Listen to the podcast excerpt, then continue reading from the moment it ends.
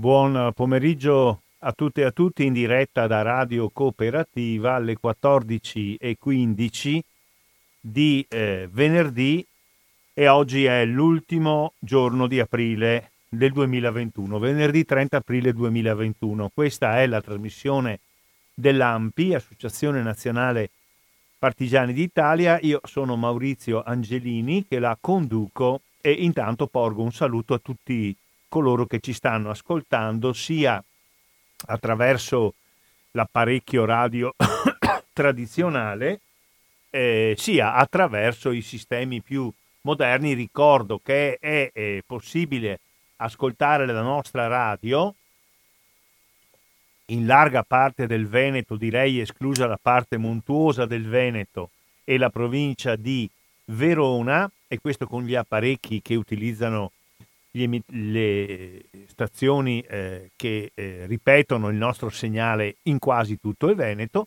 ma poi se avete un computer collegato ad internet eh, vi eh, andate a collocarvi nel nostro sito che è www.radiocooperativa con 2o.org lì trovate tutta una serie di servizi eh, come sostenere la radio, come mandarci delle offerte, quali sono i nostri programmi radiofonici, ma trovate anche un programma che si chiama streaming e potete ascoltare la radio attraverso lo uh, streaming in qualunque parte del mondo. Basta che abbiate appunto un computer collegato a internet. Aggiungo come ultima informazione tecnica che eh, le trasmissioni dell'Ampi di Padova vengono registrate e potete eh, riascoltarle, scaricarle, fate ciò che ne riterrete più opportuno, sempre accedendo al nostro sito, sito radiocooperativa.org, ascolta in podcast, cioè ascoltate le registrazioni delle nostre trasmissioni. Ci sono direi eh, dagli ultimi due o tre anni tutte quelle che abbiamo fatto come Ampi di Padova. Oggi dedichiamo la trasmissione a una questione di eh, attualità piuttosto viva, anche se eh, contemporaneamente, oltre ad essere di attualità, ci rimanda al passato degli anni di piombo e del terrorismo, ci occupiamo della, dell'arresto eseguito da parte delle autorità di polizia francesi mh, fino a poche ore fa di 10 persone su 11 eh, che sono eh, state, di cui è stato richiesto la, la, l'arresto in Francia, perché si trovano in Francia da molti anni, come sentirete, arresto eseguito da parte delle autorità di polizia francesi sulla richiesta della magistratura italiana. Delle 11 persone delle quali si era chiesto l'arresto, 10 eh, si sono presentate in momenti lievemente diversi, una ancora risulta eh, latitante. Allora, intanto partiamo da un minimo di cronaca, mi sono servito per costruire questa trasmissione di alcuni quotidiani e parto dall'avvenire, dal quotidiano della conferenza episcopale italiana. Il numero di oggi a pagina 4, l'articolo da Parigi è di Daniele Zappalà, ve ne do alcuni passaggi. Per ora sono stati tutti rilasciati in libertà eh, vigilata, in attesa eh, con obbligo di firma in commissariato, in attesa di una decisione francese sulla richiesta di estradizione italiana eh, per i nove ex terroristi impuniti degli anni di piombo giunti ieri in tribunale a Parigi. Dopo l'operazione di polizia Ombre Rosse si è chiusa così la prima udienza davanti alla procuratrice, magistrato francese Clarisse Taron, a cui hanno confermato di essere di rifiutare di essere estradati come del resto si eh, sapeva avrebbero opposto un, eh, un rifiuto. Il primo faccia a faccia, dedicato esclusivamente ai provvedimenti limitativi delle libertà, tra cui il divieto di lasciare la Francia, quindi è evidente che è stato loro revocato, ritirato il passaporto e in misura diversa da quello che so sono sottoposti anche a degli obblighi di permanenza e di presentazione presso i commissariati di polizia francesi in giorni e ore eh, prestabilite. Questo, eh, con, continua Daniele Zappalà, pagina 4 dell'Avvenire, è solo il primo atto delle udienze che cominceranno mercoledì prossimo, il 5 maggio, alla Chambre d'instruction della Corte d'Appello di Parigi. Eh, c'era una lista di 10 persone di cui era stato richiesto l'arresto, forse ho detto prima sbagliato 11, 10. L'ultimo ancora irreperibile restava l'ex brigatista rosso Maurizio Di Marzio, che ha 60 anni e gestisce a Parigi un ristorante che si chiama Bara Onda. Eh, tutte queste persone, adesso ne ricorderemo i nomi, ma penso che sono eh, notizie che già possedete, è solo per essere sicuri che tutti quanti possiedano una base informativa sufficiente. Tutte queste persone sono state condannate in via definitiva per eh, delitti di sangue, per uccisioni o ferimenti o comunque per concorso in collaborazione in questi delitti, cioè non sono quelli che hanno direttamente sparato e ucciso, ma sono in certi casi tra i mandanti e gli organizzatori, tutti quanti appartenevano a organizzazioni terroriste eh, della sinistra terrorista italiana, quindi eh, brigate rosse oppure altre sigle, e nel caso più noto quello di Giorgio Pietro Stefani, appartenevano a lotta continua. Allora, gli ex brigatisti arrestati in Francia sono Giorgio Pietro Stefani, Marina Petrella, Enzo Calvitti, Roberta Cappelli, Sergio Tornaghi, Narciso Manenti e Giovanni Alimonti. Non si è ancora costituito e non è stato reperito il, eh, l'ex brigatista rosso Maurizio Di Marzio.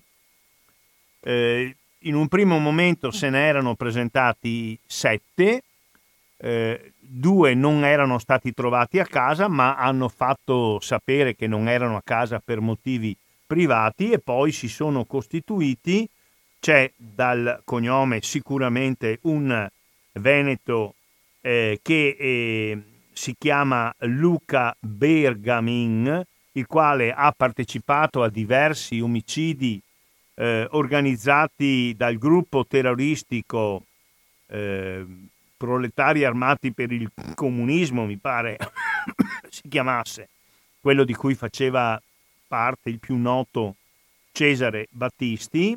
E Bergamin, oltre ad essere veneto, mi pare abbia avuto a che fare nella fase organizzativa con eh, almeno due omicidi, uno dei quali si è svolto tra la provincia di Venezia e la provincia di Padova a Caltana, in comune di Santa Maria di Sala, quando eh, fu eh, ucciso eh, nel suo negozio di eh, macelleria, appunto un macellaio di eh, Caltana che di cognome si chiamava Sabbadin. L'altra persona che si è eh, costituita con un giorno di ritardo rispetto al tentativo di effettuare l'arresto è un, un signore di eh, origine varesotta, si chiama Raffaele Ventura, ha eh, 71 anni, eh, sono tutte persone assolutamente mature, fuori dall'Italia da almeno 20 anni, è un ex esponente delle formazioni com- comuniste combattenti è stato condannato in via definitiva a 24 anni e 4 mesi per l'omicidio di un brigadiere dei carabinieri che si chiamava Antonino Custra. Custra, omicidio avvenuto a Milano il 14 maggio 1977. Il magistrato che ha eh, sentito le nove persone, non ha disposto l'arresto perché non crede, vi sia il pericolo di fuga di queste eh, persone e, e ha dato solo loro alcuni obblighi che dicevo prima di presentazione e di firma. Ora è chiaro che eh, la richiesta della eh, magistratura italiana per persone condannate in via definitiva deve essere sottoposta alla convalida, questo avviene per tutti i paesi sovrani, della magistratura del paese dove le persone sono state arrestate. Cioè non basta che vi sia un ordine d'arresto, ma bisogna che vi sia una convalida. La convalida avviene al termine o non avviene al termine di eh, udienze e eh, mi pare che mercoledì prossimo, il 5 maggio, ci dice il, eh, l'avvenire a pagina 4, incominciano le eh, udienze.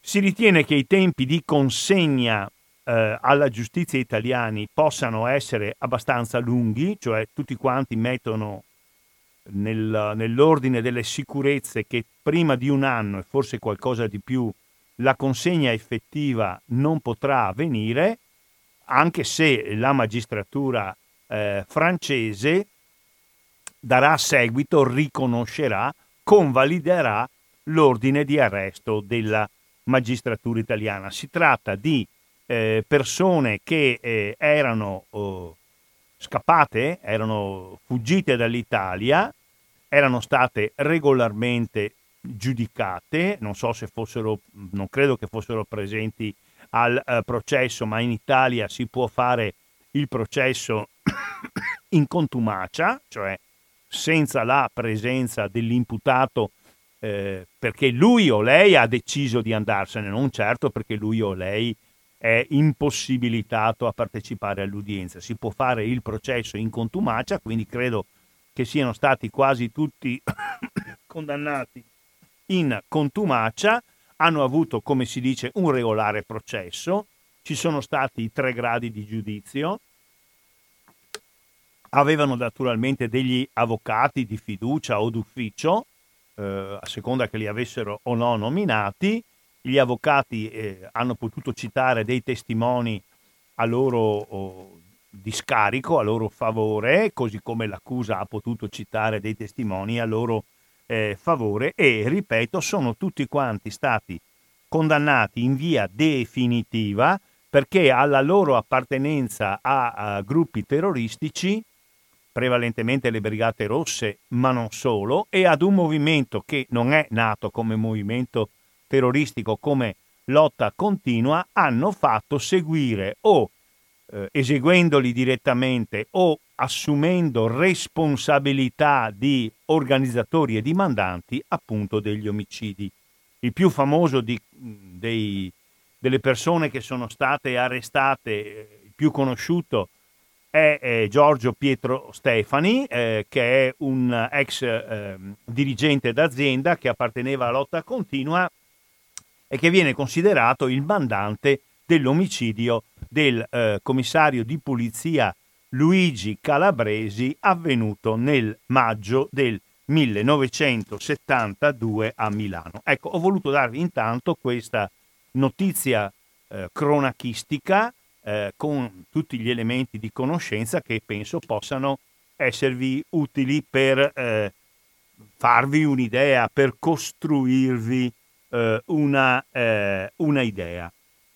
Eh, non solo dei fatti, ma anche delle, delle posizioni, delle riflessioni su questo fatto.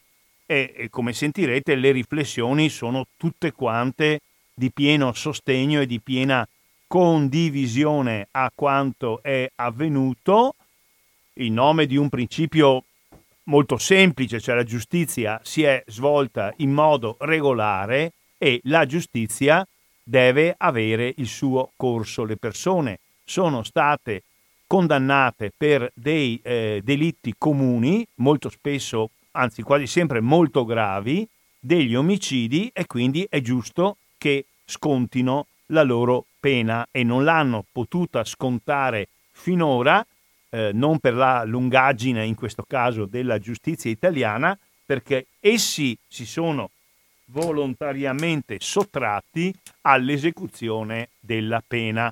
E quindi la obiezione che qua e là si sente fare circa la lontananza dei fatti nel tempo, avete sentito, parliamo per l'omicidio di Calabresi del 1972, cioè quasi l'anno prossimo 50 anni fa, per quanto riguarda l'omicidio dell'agente Custra, eh, parliamo di un omicidio avvenuto nel 1977, ma la lontananza nel tempo è eh, sostanzialmente, come posso dire, riconducibile a una scelta libera, eh, personale che hanno fatto queste persone, cioè sono stati eh, giudicati e condannati molto più vicino nel tempo rispetto a, alla data di eh, commissione dei fatti e non si è potuto dare seguito in questo caso alla condanna perché essi all'esecuzione della condanna si sono sottratti. Allora vi leggerei tra i pareri che qua e là ho visto un eh, parere mh, interessante, abbastanza breve, di, un, eh, di, uno scrittore, ma che spesso interviene sui giornali, che è il padovano, il padovano eh, Ferdinando Camon. Adesso me lo vado a cercare sul mattino di Padova, lo trovate in tutti i quotidiani eh, del gruppo Gedi, quindi Mattino, Tribuna, Nuova Venezia e Corriere delle Alpi, ma credo che eh, lo, lo, troviate anche eh, nel, nel, quotidiano La eh, Stampa. Bisogna andare, ecco adesso ho trovato finalmente a pagina 14. Il titolo di questa nota di Ferdinando Camon, dopo il processo potremo vivere tutti molto meglio.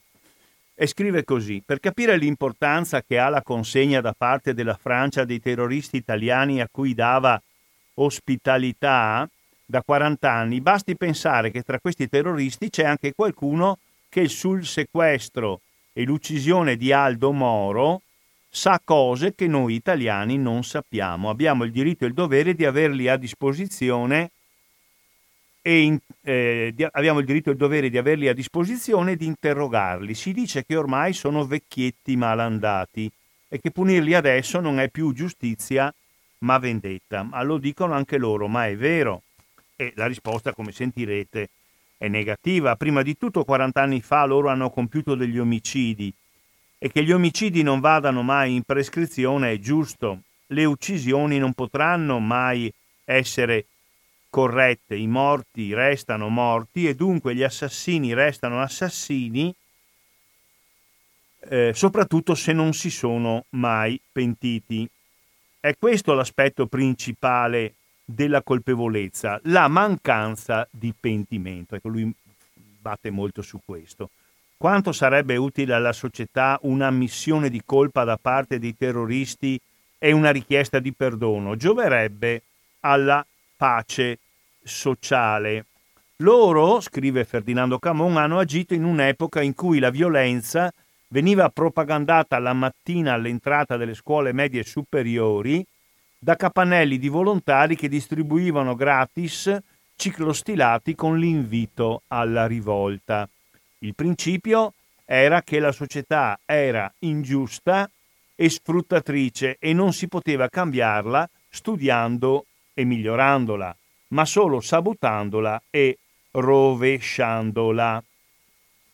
Avanti poi e saltando un po' Camun si occupa da vicino di Giorgio Pietro Stefani, che era un dirigente di lotta continua che assieme ad Ovidio Bonpressi, ad Adriano Sofri, avrebbe organizzato l'uccisione del commissario Luigi Calabresi, che lotta continua e molti all'epoca ritenevano responsabile della morte eh, di eh, di Pino Pinelli. Qui l'abbiamo fatto a suo tempo, quindi credo alla fine del 2019, abbiamo fatto trasmissioni rievocative della strage di Piazza Fontana, credo che tutti ricordino che inizialmente e abbiamo saputo poi volutamente le indagini erano state eh, concentrate a Milano sui gruppi anarchici a Milano e a Roma, era stato fermato Pino Pinelli, il suo fermo era durato eh, molto più del tempo, credo tre giorni interi, del tempo massimo previsto dalla legge. Il commissario di polizia che gli aveva chiesto a Pinelli, perché Pinelli non era stato arrestato, ma era stato invitato a presentarsi in questura a Milano. Il commissario di polizia che gli aveva chiesto di presentarsi in questura era Luigi Calabresi. Pino Pinelli, dopo due giorni e mezzo di interrogatori estenuanti e molto lunghi, era precipitato da un piano alto della questura di Milano sfracellandosi al suolo e morendo e in una primissima fase, non per dire la verità, Calabresi, ma il questore di Milano Guida aveva detto in televisione che Pinelli si era suicidato perché aveva dovuto ammettere le responsabilità anarchiche nella bomba di Piazza Fontana. Non era assolutamente vero, era una assoluta e infame calunnia. Si creò quindi nel nostro paese un movimento molto ampio di persone che individuavano nella persona del commissario Calabresi eh, una specie di responsabile morale dell'uccisione, perché di questo si parlava, di eh, Pinelli. Eh, le cose, poi il processo ha dimostrato che non stavano così, è vero che Pinelli è stato veramente maltrattato fisicamente e psicologicamente finché era in vita. Non si è giunti alla conclusione che sia stato buttato giù dalla finestra dai poliziotti, ma è vero che Calabresi aveva una responsabilità nel trattamento molto duro, ingiusto e anche illegale di Pinelli fermato in vita, ma non è vero che Calabresi aveva organizzato l'uccisione di Pinelli. Eh, all'epoca invece, scusatemi di questa digressione, ma mi sembra giusto che ricostruiamo, perlomeno dal mio punto di vista, le cose con una precisione. Riprendo adesso leggere il, il, l'articolo di eh, Ferdinando Camon alla pagina 14 del mattino. Quando uccisero il commissario Calabresi su lotta continua, apparve un editoriale che si concludeva con la frase giustizia è fatta. Non è apologia di reato, si può dimenticare? È stato un errore, perdonare non si può. La Francia concesse ospitalità ai colpevoli sulla base di un ragionamento, quella che venne definita la dottrina Mitterrand, per cui l'azione violenta contro un sistema politico non francese non era una colpa in Francia eh, in Francia eh, si affermò un'idea assolutamente sbagliata, infondata e piuttosto offensiva nei confronti della democrazia italiana che tutti quelli che erano stati condannati per fatti di terrorismo in Italia sarebbero, secondo, secondo questa teoria, stati condannati da un regime politico dispotico autoritario che avrebbe influito su giudici che non avrebbero applicato ai giudicati le garanzie di una società democratica. Quindi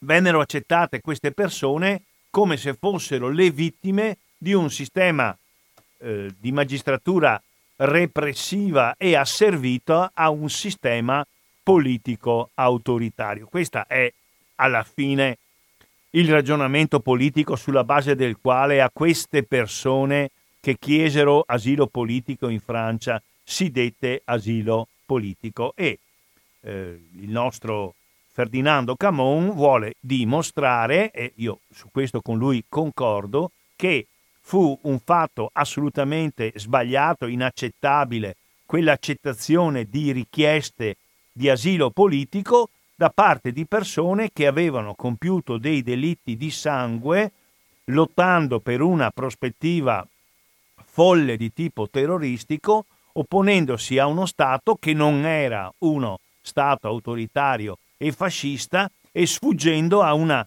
giustizia che li aveva invece giudicati garantendogli tutte le necessarie garanzie giudiziarie dovute alla difesa e all'imputato. E quindi mi pare che su questo mm, Camon dica delle cose che a me sembra di condividere. Ma poi, eh, sempre stando a, a, a vedere eh, dei eh, commenti, mi interessa prendere un giornale che eh, ha una collocazione politica molto diversa da quella che io eh, sostengo e che contiene un editoriale firmato da Alessandro Gnocchi, eh, il quale tende sostanzialmente a riprendere la vecchia teoria dell'estrema destra italiana per cui le brigate rosse erano una derivazione necessaria dal partito comunista italiano. Adesso lo ascolterete. Poi lo stesso giornale pubblica chiedo scusa, il giornale, come sapete, diretto da Alessandro Sallusti, oltre a questo fondo di Alessandro Gnocchi, del quale vi dico subito che non condivido nulla, anzi secondo me ci sono anche delle affermazioni particolarmente gravi. Eh, il eh, giornale a pagina 5, l'editoriale invece a pagina 1, pubblica un'intervista all'ex presidente della Corte Costituzionale ed ex Ministro della Giustizia Giovanni Maria Flick. Il titolo di questo articolo, ripeto, lo trovate a pagina 5 del giornale, Lo Stato non si vendica, il carcere può rieducare anche i terroristi anziani. Ma partiamo dall'editoriale di Alessandro Gnocchi, il quale parte da questa eh, premessa. Non era ancora finita la retata di ex terroristi italiani che già iniziava a circolare la versione ufficiale dei fatti sui giornali e in televisione. Gli arresti dei latitanti in Francia concludono gli anni di piombo, che furono una sbandata verso l'estremismo di una piccola parte della sinistra, per il resto impegnata a isolare brigatisti e affini. Questa vulgata, secondo Alessandro Gnocchi, contraddice decenni di storiografia e migliaia di pagine prodotte dalle varie commissioni parlamentari. Vediamo come argomenta questa sua convinzione, cioè lui dice non è vero che le brigate rosse rappresentavano e gli altri gruppi armati rappresentavano semplicemente una specie di, di, di escrescenza di piccolo tumore dentro una sinistra guidata dal Partito Comunista Italiano che invece aveva fatto la scelta della democrazia, della lotta eh, politica non violenta, della Costituzione e quindi il Partito Comunista, non è vero che il Partito Comunista non c'entrava niente con le Brigate Rosse, questo mi pare che sia il fulcro del suo ragionamento come sostiene questa sua teoria Alessandro Gnocchi, nonostante il pacifismo di facciata, il Partito Comunista Italiano ha sempre considerato l'opzione di una insurrezione armata e disponeva dei mezzi necessari per realizzarla. L'apparato militare del Partito Comunista non era esterno ma interno al partito stesso e prevedeva una struttura clandestina intrecciata con l'AMPI, l'Associazione Partigiani d'Italia, e qui c'è un errore, la FIGC, che qui è scritto FIGC, che oggi vuol dire Federazione Italiana Gioco Calcio, ma una volta voleva dire scritto diverso FGCI, Federazione Giovanile Comunista Italiana. Quindi il Partito Comunista, lui dice, aveva un apparato militare, aveva una struttura clandestina intrecciata con l'AMPI e con la gioventù comunista. un numero di militanti sufficienti per creare gravi problemi, fu addestrato alla guerriglia e al sabotaggio in Cecoslovacchia. Le Brigate Rosse attinsero armi dai depositi dei partigiani. Erano state nascoste in attesa dell'ordine di insurrezione. Il terrorismo non era improvvisato dal punto di vista ideologico e neppure da quello militare. Da una parte apparteneva alla tradizione eversiva del Partito Comunista, dall'altra era la conseguenza logica del movimentismo degli anni 60. Quindi, secondo Alessandro Gnocchi, che firma questo editoriale sul giornale, il Partito Comunista non era assolutamente estraneo alle Brigate Rosse, non era estranea alla eh, struttura il Partito Comunista aveva una struttura clandestina di tipo militare, collegata, secondo Alessandro Gnocchi, con la Federazione Giovanile Comunista e con l'Associazione dei eh, Partigiani, e eh, le Brigate Rosse quindi appartenevano alla tradizione eversiva del Partito Comunista ed erano le Brigate Rosse e gli altri gruppi terroristici la conseguenza logica del movimentismo anni 60. Beh, questa è un'interpretazione che, se dal punto di vista così politico, istintivo, mi fa eh, ribrezzo e secondo me meriterebbe anche qualche, eh, qualche approfondimento di tipo giudiziario, perché si sta dicendo che il Partito Comunista Italiano, l'AMPI e la Federazione Giovanile Comunista avevano al loro interno delle strutture clandestine armate, quindi di per sé erano eh, strutture organizzative dell'antidemocrazia. Questo secondo me varrebbe la pena, a mio avviso, chiedere a questo signore di venire in tribunale e di dimostrare quello che sta dicendo, ma eh, oltre a questo, che è una mia eh, reazione personale, ci sono delle evidenze eh, di tipo storico che eh, solo un anticomunismo cieco può negare. Cioè, i nostri ascoltatori sono in grandissima parte, credo, per Radio Cooperativa, ma in particolare per la trasmissione dell'AMPI, eh, delle persone che negli anni del terrorismo erano molto, molto adulti. Insomma, se andava bene, avevano oh, 25-26 anni e forse ne avevano anche di più.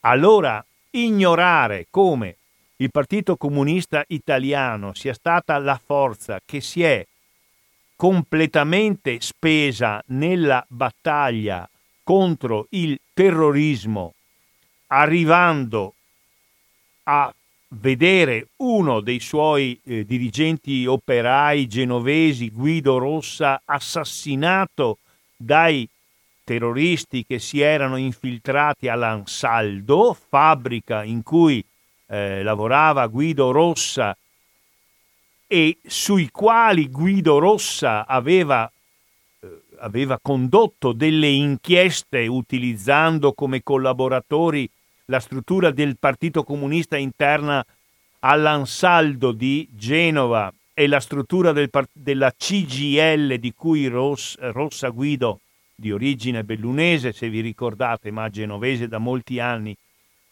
utilizzando l'aiuto, il supporto della CGL dentro la fabbrica Ansaldo, di cui eh, Guido Rossa eh, della CGL era un dirigente, eh, ignorare eh, per esempio che nei volantini, nei documenti delle Brigate Rosse si mettevano al primo posto tra i nemici da battere, quelli che eh, venivano chiamati con eh, vari eh, deformazioni disprezzanti, i picciotti, i sociali imperialisti e così via, eh, dimenticare che per esempio la eh, Federazione eh, Comunista di Torino ha condotto decine e decine di inchieste sulle infiltrazioni terroristiche nella città, dimenticare che per esempio a Padova l'avversario giurato del movimento di autonomia operaia, che non erano le Brigate Rosse, ma che sicuramente ha organizzato autonomia operaia degli interventi di natura violenta degli eh, degli attentati, dei pestaggi e così via. L'avversario fondamentale era il Partito Comunista e dire che insomma il Partito Comunista, l'AMPI e la Federazione Giovanile Comunista avevano a che fare con le organizzazioni terroristiche, oltre a uh, farmi ribrezzo sul piano politico, mi pare insostenibile sul piano della verità storica. Ma questo è quello che pensa e che scrive Alessandro Gnocchi nell'editoriale, quindi non un trafiletto di quindicesima pagina del giornale. Sullo stesso giornale, stavo dicendo, si trova una intervista eh, condotta da eh, Luca Fazzo, giornalista, al, all'ex ministro ed ex eh, presidente della Corte Costituzionale, ministro della Giustizia in un governo dell'Ulivo, Giovanni Maria Flick. Allora, qui non me la leggo per intero, la trovate a pagina 5 del giornale eh, chiede Luca Fazzo. C'è, c'è chi dice che dopo tutti questi decenni si tratta di uomini assai diversi, mandarli in carcere è solo una vendetta di Stato. Risponde Flick, ma quale vendetta? Abbiamo delle sentenze che hanno accertato la responsabilità di queste persone nei modi previsti dalla legge italiana e in conformità alla Costituzione. Sono state stabilite delle pene e ora si tratta solo di applicarle. Se poi nel corso degli anni queste persone hanno recuperato un senso di responsabilità, ne siamo tutti contenti e ne terranno conto i giudici di sorveglianza che valuteranno il loro percorso durante la espiazione della pena. Ma eh, chiede tra le altre cose Luca Fazzo a Giovanni Maria Flick, ma perché la Francia ha cambiato, uh, ha cambiato linea? La giustizia italiana è diventata improvvisamente più credibile, risponde Giovanni Maria Flick. Ma no, niente affatto, la giustizia italiana è sempre la stessa, con i suoi tanti difetti e con i suoi pochi pregi. Sono i francesi che si sono resi conto della insensatezza di una linea, quella della cosiddetta dottrina Mitterrand, che bloccava qualunque possibilità di estradizione nei reati legati al terrorismo. Si era creata una barriera di tipo politico, invalicabile, una barriera che di giuridico non aveva nulla e noi non avevamo alcun strumento per superarla, non, possiamo, non potevamo toglierla con la forza, non potevamo mandare mica le truppe a riprendere i, i latitanti. Ora, dice Giovanni Maria Flick, quindi già da anni i, i governi italiani avevano chiesto alla Francia di dare risposta positiva alla richiesta di estradizione. Ora, dice Giovanni Maria Flick, i francesi si sono resi conto che quella dottrina non aveva ragione di esistere e non lo aveva fin da allora e non viene superata adesso perché l'Italia ha cambiato modo di fare giustizia. No, dice Giovanni Maria Flix, è un loro ripensamento totale. I difensori di quella dottrina, della dottrina Mitterrand, eh, dicono che tutelava solo i responsabili di reati politici e non chi era ricercato per fatti di sangue risponde Giovanni Maria Flick, ci sono molti modi per macchiarsi le mani di sangue. C'è quello di azionare la pistola e c'è quello di preordinare la situazione che consente all'esecutore materiale di premere il grilletto.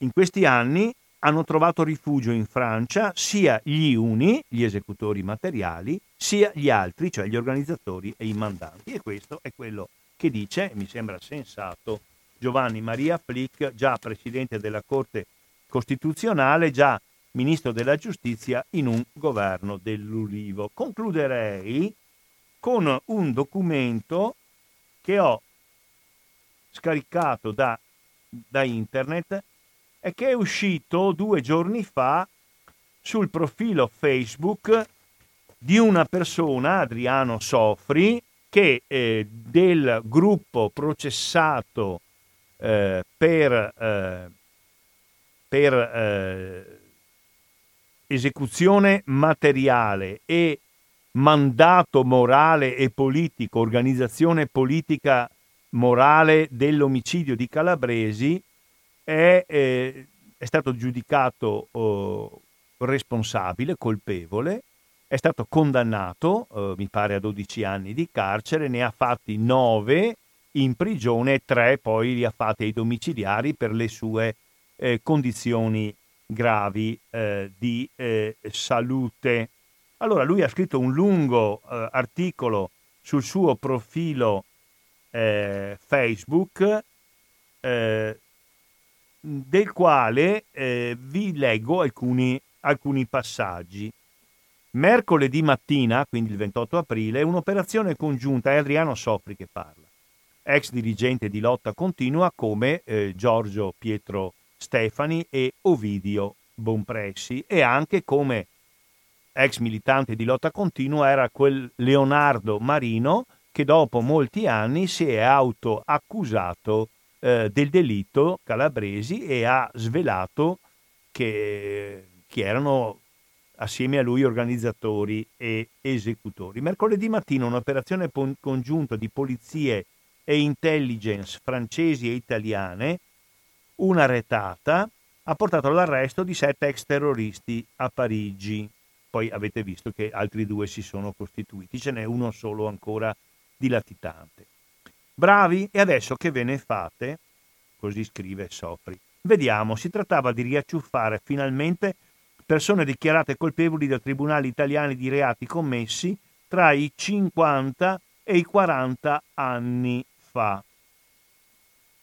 Eh, naturalmente la giustizia è lenta, è lenta, ma arriva, come dice una canzone della Comune di Parigi. Per qualche riga, scrive Adriano Sofri, io accantono il mio legame intimo di amicizia con uno dei catturati, che è Giorgio Pietro Stefani, che come, eh, come, come Adriano Sofri era negli anni 70 uno dei massimi dirigenti di lotta continua. Ma faccio delle considerazioni generali.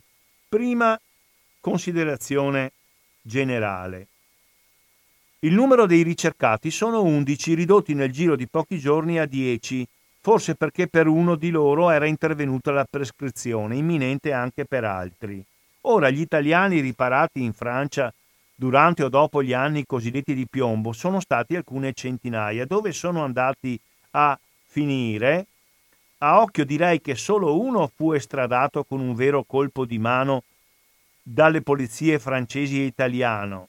Alcuni, pochi, vennero spontaneamente a consegnarsi in Italia come toni negri e la moltitudine restante, molti sono stati prescritti, alcuni sono morti di vecchiaia o di malattia, uno si è ucciso poco fa buttandosi giù da una finestra. La sporca decina che oggi fa titoli di testa è il fondo di barile. A questa constatazione si lega alla prossima, la più clamorosa. Qui viene uno degli argomenti centrali del ragionamento di Adriano Sofri. E la moltitudine restante nei, eh, e la moltitudine eh, restante nei decenni trascorsi dopo il rifugio in Francia, non uno, se non sbaglio, non uno dei condannati ha commesso un solo reato. Questa era del resto una condizione alla loro accoglienza, ma non è la spiegazione. La spiegazione sta in un radicale passaggio di pensieri, di linguaggi, di sentimenti e di stati d'animo come avviene dopo ogni guerra. Che nessuna e nessuno di quelle centinaia abbia più aperto conti con la giustizia penale è l'inesorabile dimostrazione che le loro azioni appartenevano a una temperie politica, comunque distorta, e non le sarebbero sopravvissute. Eh, e così eh, via. La cosiddetta dottrina Mitterrand, che in realtà è stata non solo la dottrina di Mitterrand, ma la dottrina e la pratica di Mitterrand, di Chirac, di Sarkozy, di Hollande, e fino a ieri di Macron, quindi qui elenca tutti i presidenti della Repubblica, come sentite, di, di sinistra, come Mitterrand, come Hollande, ma anche di destra come Chirac, come Sarkozy, la cosiddetta dottrina Mitterrand ha realizzato il fine più ambizioso e solenne che la giustizia persegua, il ripudio sincero della violenza da parte dei suoi autori e così, con la loro restituzione civile, la sicurezza della, eh, eh, della comunità. La Francia repubblicana è riuscita dove il carcere fallisce metodicamente. Qui chiaramente siamo eh, su di un argomento presentato in modo molto intelligente ed elegante, ma assolutamente discutibile e a mio avviso per niente condivisibile, perché si confonde oppure si, si prende atto del fatto che queste persone che erano condannate ad espiare alcuni anni di carcere, in certi casi degli ergastoli, perché alcuni sono stati condannati all'ergastolo, si sono sottratti alla esecuzione della pena, sono andati in un paese in cui sono stati accolti a condizione che nulla più di male essi compissero. E siccome sono passati 20-30 anni e dice Sofri, nessuno di loro, nessuno di loro eh, ha mai compiuto alcun reato, a questa è la prova che se a, a, analogo fosse stato il comportamento della giustizia italiana, cioè insomma che ci fosse stata un'amnistia, perché questo mi pare che voglia dire Sofri, allora essi non avrebbero più continuato a sbagliare e il problema si sarebbe risolto senza mandarli in carcere. Ma a questa affermazione di Sofri mi permetto di osservare che probabilmente essi hanno rinunciato a compiere qualsiasi atto contro la legge in Francia, in primo luogo perché la Francia ha consentito loro di aggiungere a un delitto compiuto anche il loro rifiuto di sottrarsi alla pena carceraria, cioè hanno agito in ultima analisi, non dico solo per interesse, perché può darsi sia vero che abbiano ripensato, rivisto, rimeditato tutto quello che avevano fatto, ma certamente, almeno in buona parte, si ammetta almeno questo, perché la Francia gli ha offerto di compiere questa espiazione in modo assolutamente personale, individuato, individuale e non controllato. Ho compiuto dei delitti gravi di sangue, ho ucciso delle persone o ho aiutato ad ucciderle, dopodiché non ho fatto più nulla di male. Ma si può legittimamente pensare al fatto che nulla abbiano fatto più di male perché la Francia gli aveva là regalato, tra virgolette, la possibilità di sottrarsi all'esecuzione di quella pena. Ma va anche aggiunto, ma va anche aggiunto perché al mondo non esiste solamente l'individuo che ha compiuto un reato, indiscutibilmente ha compiuto un reato, ma esistono le vittime di quel reato ed esiste la società che da quel reato è stata colpita, offesa e addolorata, c'è un dolore personale, familiare, ma anche un dolore sociale che i loro atti hanno eh, comportato e rispetto al dolore delle famiglie e della società che essi hanno colpito con i loro omicidi o aiutando quegli omicidi, essi non hanno dovuto pagare nulla, non hanno fatto nulla di eh, concreto, non hanno fatto nessun percorso controllato da nessuno per espiare il, per il delitto che essi avevano, eh, avevano eh, compiuto. Ecco. Eh, poi c'è tutta una parte del, dell'intervento di eh, Adriano Stro, Soffri che, ho, eh, che, ha, eh, che, è dedicato a Giorgio Pietro Stefani, eh, che lui appunto giustamente Adriano Soffri considera un suo amico molto caro, una persona con la quale ha avuto un'intimità uh, politica, un'intimità personale, un legame quindi di affetto, come può assolutamente essere successo. Vediamo che cosa dice su di lui e veniamo al mio interesse personale. A Giorgio Pietro Stefani, già condannato a 22 anni come mandante dell'omicidio calabresi. Lui è sicuramente il piatto forte della retata. I titoli ne sono così inebriati da dimenticare ancora una volta che i giudici del nostro processo rinunciarono a, a invocare nei nostri confronti l'aggravante del terrorismo. Eh, non mi preme distinguere tra le persone della retata come sono oggi, al contrario, sono solidale, aperta parentesi, con le loro vittime sono solidale da sempre. Però non conosco le altre, ma conosco Pietro. Lavorava in Francia prima di essere condannato, venne spontaneamente in galera quando, il, quando fu il momento, decise molto a malincuore di non tornarci dopo la revisione mancata della nostra condanna. Aveva ragioni familiari stringenti che prevalsero sul suo orgoglio. In Francia ha sempre lavorato, ha avuto residenza regolare, pagato le tasse, condotto vita discreta di vecchio uomo e di nonno. Qui eh, viene facile, caro Adriano Sofri, pensare a tutti quelli che eh, non sono diventati nonni perché sono stati uccisi prima, quindi io direi questa parte un po' strappalacrime che te la potevi risparmiare. Il suo indirizzo era noto a chiunque volesse trovarlo, era noto ma non si poteva estradarlo in Italia fino all'altro giorno, dico io. La Francia che gli ha dato ospitalità gli ha dato anche un fegato di ricambio, ha avuto un trapianto di fegato, salvandogli la vita con un trapianto in un'età che in Italia non lo avrebbe consentito.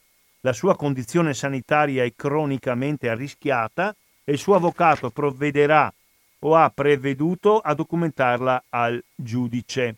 Tutto ciò non deve intenerire nessuno né i privati né tanto meno il cuore dello Stato. Da quando ho ricevuto la notizia del suo arresto, sono combattuto tra due sentimenti opposti, quasi cinici. La paura che muoia nelle unghie distratte di questa fiera autorità bicipite transalpina e cisalpina, transalpini francesi e cisalpini italiani, e un agitato desiderio che torni in Italia un desiderio da vecchio amico e anche lui è vecchio, forse ce l'ha anche lui un desiderio simile. Ma francamente non capisco dove trovi questi argomenti dove trovi questi argomenti aggiuntivi per Pietro Stefani, Adriano eh, Soffri. Il fatto che sia vecchio e malato deve essere considerato in sede di esecuzione della pena, come si deve fare per motivi umanitari nei confronti di qualunque condannato vecchio e malato.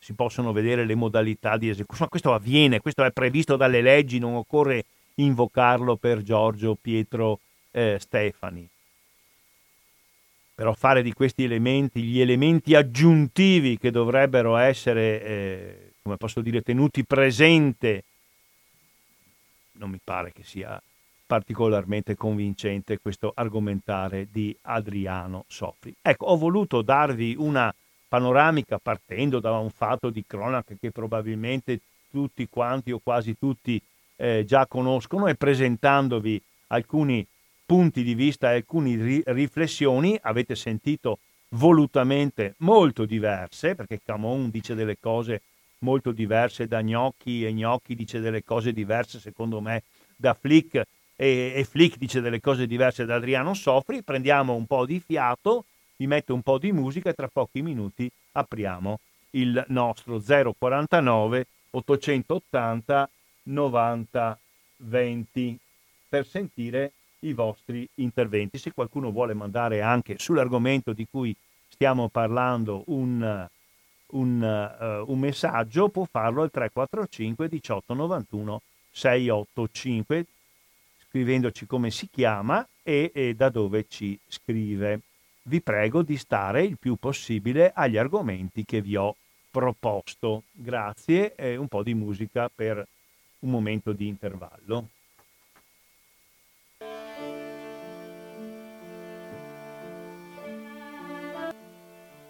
Ecco, ritorniamo in diretta 049 880 90 20 per chi volesse eh, intervenire con la telefonata in diretta, eventuali messaggi sms 345 18 91 685. Ho dedicato la trasmissione oggi a cronache e commenti sui recentissimi arresti di persone condannate per delitti di sangue negli anni di piombo avvenuti su richiesta della magistratura italiana in Francia.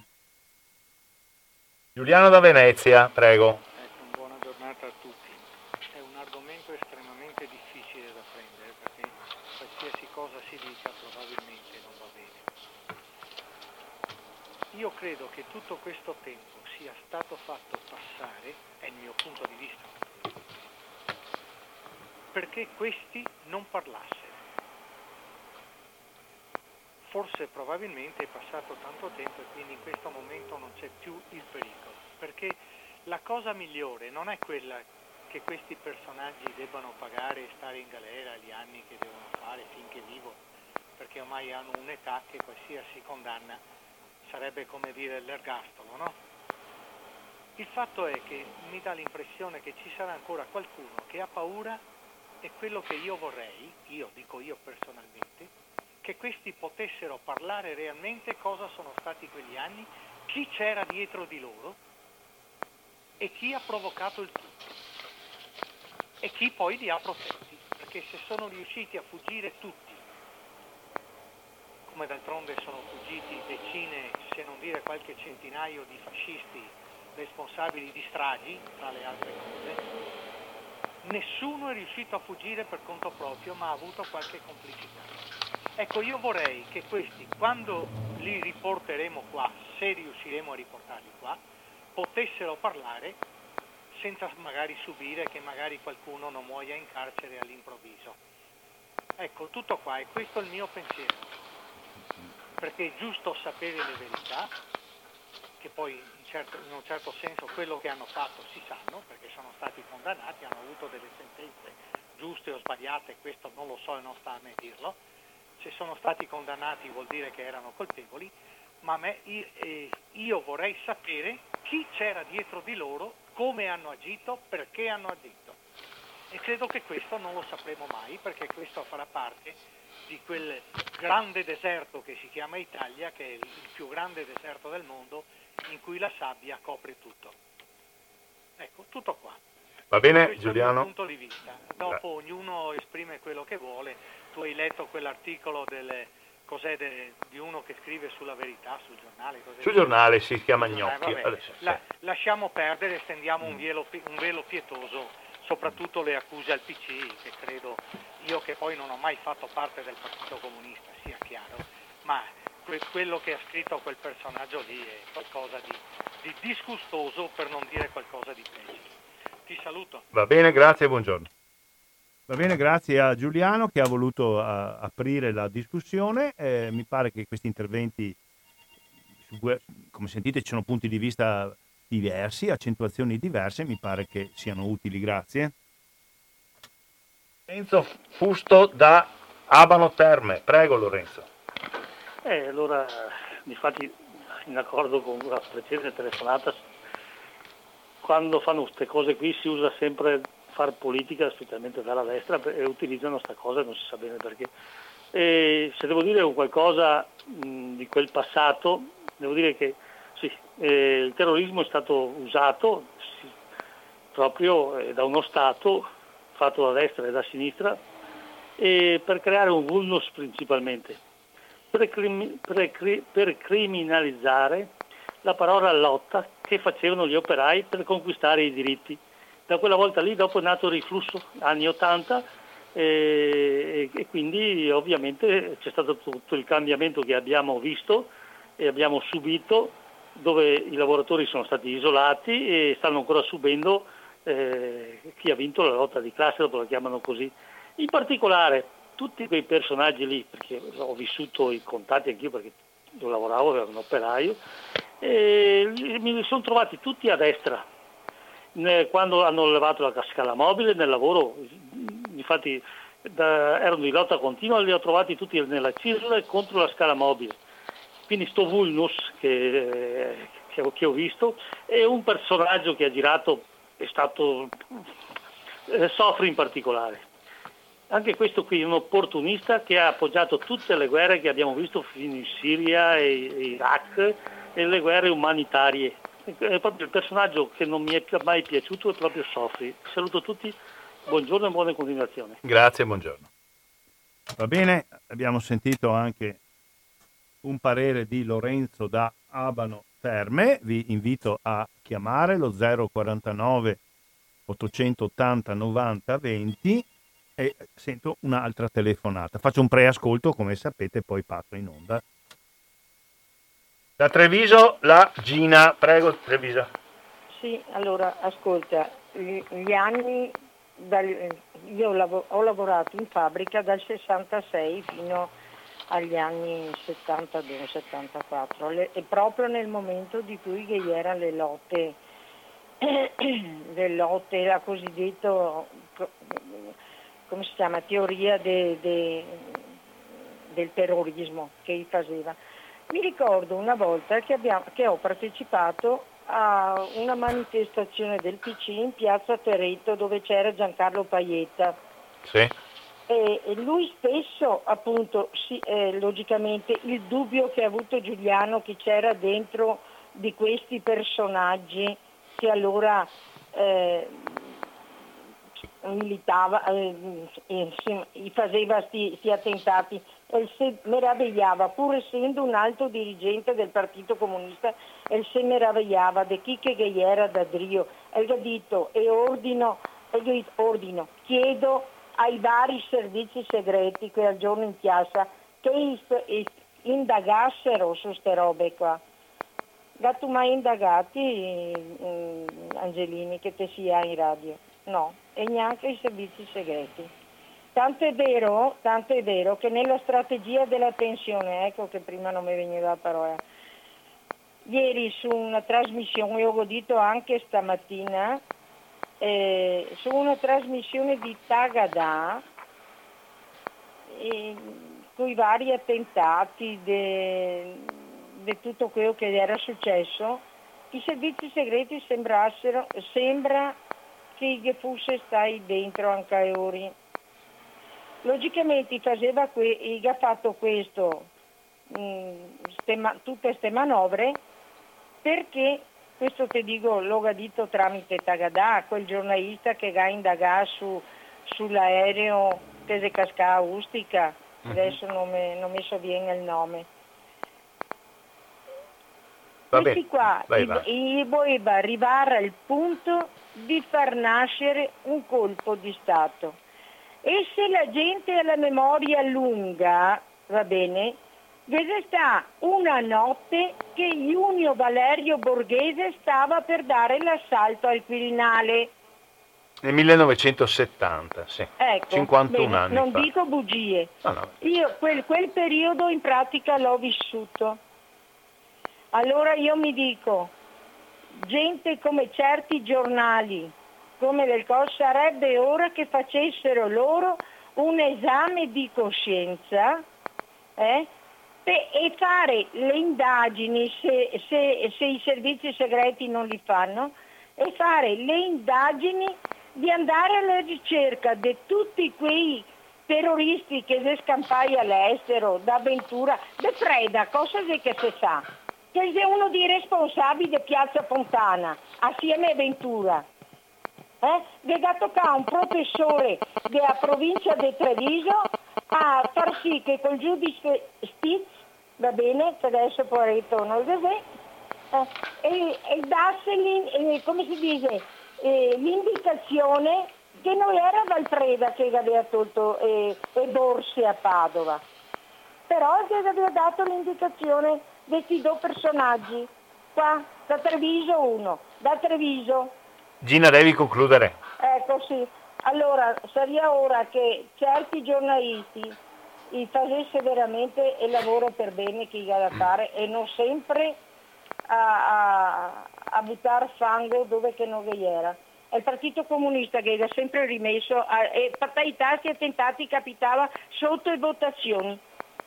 Lo saluto, grazie. Buongiorno, grazie Gina. Va bene, d'accordo. Sì, magari eh, è interessante sapere che cosa pensate nel dibattito che si è aperto. Devo dire che in Italia, tranne questa posizione di Sofri e una posizione della, eh, di, di, rifondazione comunista, rifondazione comunista ha detto che, eh, grosso modo quello che dice Sofri, insomma, che non era necessario eh, fare questa operazione, che queste persone non rappresentavano più eh, nessun particolare pericolo perché di fatto avevano cambiato completamente il loro atteggiamento. Tutti gli altri hanno sostenuto invece l'opportunità di questa azione. Vediamo chi c'è in onda. Prego Roberto da Vicenza, sentiamo. Eh, eh, scusa Roberto, se vuoi ripetere perché erroneamente non ti avevo messo in onda. Prego ah. Roberto. Su Famiglia Cristiana, no, su un giornale estremista, ho letto una volta che Curcio prima era di ordine nuovo quando era a Trento, poi dopo poco tempo ha fondato le Brigate Rosse. Allora da lì si capiscono tante cose, che c'è un, qualcosa dietro come diceva Giuliano, c'è qualcosa dietro di molto strano che non potremo mai sapere. Cioè, possiamo immaginarcelo ma saperlo è difficile. Saluto. Va bene, grazie, buongiorno a uh, Roberto da Vicenza, eh, quarto amico o amica che ci ha telefonato, vi ringrazio di questi vostri interventi, vi dico che ho letto notizie eh, sia dall'avvenire, dove peraltro c'è anche l'editoriale dedicato a questa, a questa vicenda, sia dal eh, mattino di Padova, ho letto l'articolo di Ferdinando Camon, poi dal giornale ho letto l'editoriale di Alessandro Gnocchi che dice resta da processare il resto della sinistra, quindi non solo le Brigate Rosse, ma il eh, Partito Comunista, l'AMPI, la Federazione Giovanile Comunista e poi, eh, e poi ho letto eh, questa nota uscita su Facebook di, eh, di eh, Adriano Soffri. Vediamo se c'è qualche messaggio che sia arrivato sull'argomento. Benissimo. Eh, c'è un, un messaggio in dialetto eh, però non c'è scritto do- chi ce lo manda e allora quando uh, ci scrive chi è e da dove scrive il, la persona, uomo o donna che sia, eh, lo leggiamo volentieri. Bene, eh, andiamo avanti, eh, vediamo se c'è qualcos'altro da eh, sottolineare. Eh, sottolineo l'importanza di questa discussione, devo dire però che sulla origine e sull'organizzazione delle Brigate Rosse la verità giudiziaria è stata eh, molto chiara. Le Brigate Rosse erano un'organizzazione politica terrorista che era convinta che in Italia fossimo in una situazione di negazione della democrazia costituzionale, di strapotere del capitalismo, secondo alcuni anche di possibilità di un colpo fascista e che quindi l'unico modo di eh, evitare queste deviazioni eh, procurate dallo Stato imperialista era quello di eh, andare allo scontro armato, tanto è vero che poi il punto di arrivo della, eh, della, dell'azione politica delle Brigate Rosse, che hanno fatto azioni eh, volte ad eliminare appartenenti a quello che per loro era il sistema repressivo in Italia, quindi eh, dirigenti industriali, dirigenti sindacali, come nel caso di Guido eh, Rossa, eh, esponenti delle varie forze dell'ordine, dalla polizia alla polizia penitenziaria e così via. Il punto di arrivo di tutto questo è il rapimento di Aldo Moro, il tentativo di ottenere attraverso il rapimento la liberazione di alcuni brigatisti incarcerati e la uh, uccisione di Aldo Moro perché questa proposta o questo ricatto non viene accettato dallo eh, Stato. Ecco, questo eh, per quanto riguarda insomma, la natura delle brigate rosse, um, mi sembra che sia del tutto evidente che si è trattato di un'organizzazione politica terroristica del tutto autonoma, insomma. E e come tale ha sempre teso a, a, a presentarsi. Il caso di eh, Calabresi di lotta continua di Pietro Stefani è completamente diverso perché lotta continua era un'organizzazione legale, non era un'organizzazione eh, terroristica e rispetto al, all'uccisione di Calabresi certamente non l'ha assolutamente condannata, tanto è vero che il titolo del giornale Lotta Continua nei giorni immediatamente successivi all'uccisione di Calabresi era giustizia è fatta.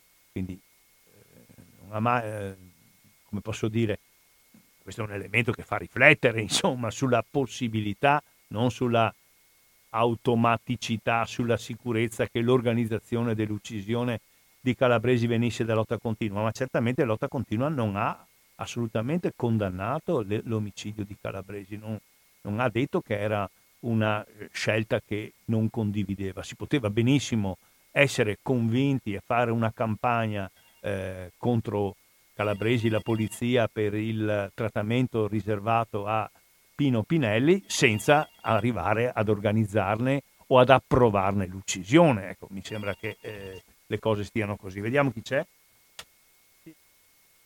La signora Luisa di Padova, prego. Non votano senz'altro con metodi sbagliati. Cioè, volevano l'Italia che abbiamo davanti oggi, vincolata alle multinazionali, no? Cioè quando andiamo a fare la spesa, noi andiamo nei vari negozi e negozietti che c'erano, o andiamo nei, nei supermercati tutti a fare la spesa. Non resta niente sul territorio di quello che spendiamo nei supermercati. Eh? Quindi abbiamo poco da fare, i processi. I, I, processi dovremmo farli all'Italia che abbiamo davanti. Ci va bene l'Italia che abbiamo davanti oggi? Che insomma gli ordini vengono da Washington o no? Cioè la politica, la politica adesso per, per fare un discorso semplice, semplice la politica che noi facciamo, specialmente a livello eh, estero, eh beh, insomma, eh, siamo, siamo, sulla linea che, che, che, che ci da, ci danno l'autorizzazione ad esserci. Cioè, eh, ci va bene l'Italia di oggi. Con che prospettive poi? Perché lo capiamo tutti che è un sistema questo che va finché va, eh quando parliamo dei nostri nipoti siamo preoccupati. Perché siamo preoccupati? Perché la ricchezza ce l'abbiamo tutti, tutta alle spalle, quello che abbiamo davanti non è bello, assolutamente. Ci va bene così. Era proprio a questi punti che quei signori là non volevano arrivare. Certo che hanno usato metodi sbagliati. Ma dopo bisogna vedere con che metodi si possono cambiare le cose, eh? perché anche questo bisogna prendere in considerazione. Probabilmente loro pensavano di avere la classe operaia dietro di loro quando invece l'operaio finché ha la pancia piena non si muove. L'operaio, cioè tutti noi siamo fatti così. Finché abbiamo la pancia piena che in qualche modo sbarchiamo il lunario, restiamo dove siamo, capito? E alle conseguenze ci penseremo quando ci saremo dentro. Buongiorno, grazie. Va bene, buongiorno, grazie. Mm, sì, eh, per carità, sul punto di vista lo ascoltiamo con attenzione e interesse, però guardi, allora, siccome eh, in, quegli, in, quegli, anni io oh, avevo 25 anni e più, non ero un bambino e neanche lei era una bambina. Lei parla della classe operaia. La classe operaia ha assolutamente espresso tutto il suo dissenso e la sua lontananza da chi diceva di lottare ammazzando il dirigente industriale o, o, il, o l'ufficiale dei carabinieri o l'appuntato della polizia penitenziaria in nome della classe operaia lo ha espresso in mille mille modi e ho partecipato a decine di manifestazioni organizzate dai sindacati, dalla CGL, dalla CISL e dalla UIL e mi ricordo che cosa è successo poche ore dopo che è stato trovato il cadavere di Aldo Moro ucciso all'interno della famosa Renault in eh, via eh, Caetani a Roma. Ecco, su tutte le piazze d'Italia sono scesi in piazza in primis, prima di tutti, perché erano organizzati, perché allora erano molto forti dal punto di vista eh, sindacale, perché c'erano delle grandi industrie, perché, perché, per, perché gli operai in tutta Italia. Quindi credo che eh, lei eh, faccia un'analisi che non tiene conto proprio del comportamento e del giudizio che su quel terrorismo ha dato allora la classe operaia quando era una classe operaia molto numerosa, molto organizzata, molto concentrata, c'è ancora in condizioni molto diverse. Grazie comunque anche alla signora Luisa. Se ci arrivano delle telefonate brevi, io direi che una o due possiamo ancora ascoltarle. Ambra da Padova dice concordo con il punto di vista della signora che ha appena parlato, cioè la Luisa di Padova al 100%. Bene, d'accordo. Vediamo chi c'è in linea. Sì, andiamo, uh, abbiamo di nuovo una richiesta di chiarificazione di Giuliano di Venezia, breve, prego. Volevo solo far notare una cosa, che quando ci fu il rapimento di Aldo Moro, il nucleo storico delle Brigate Rosse, a parte Moretti, era già stato smantellato tutto. La Cagol era stata uccisa, Curcio e tutti gli altri erano in carcere. Quindi il nucleo storico delle BR non c'era già più e da quel momento inizia una fase totalmente nuova che non è più in mano ai brigatisti rossi, ma si sa benissimo, anche se non si saprà mai, chi gestiva le brigate rosse da quel momento in poi. Tutto qua. Va bene, grazie.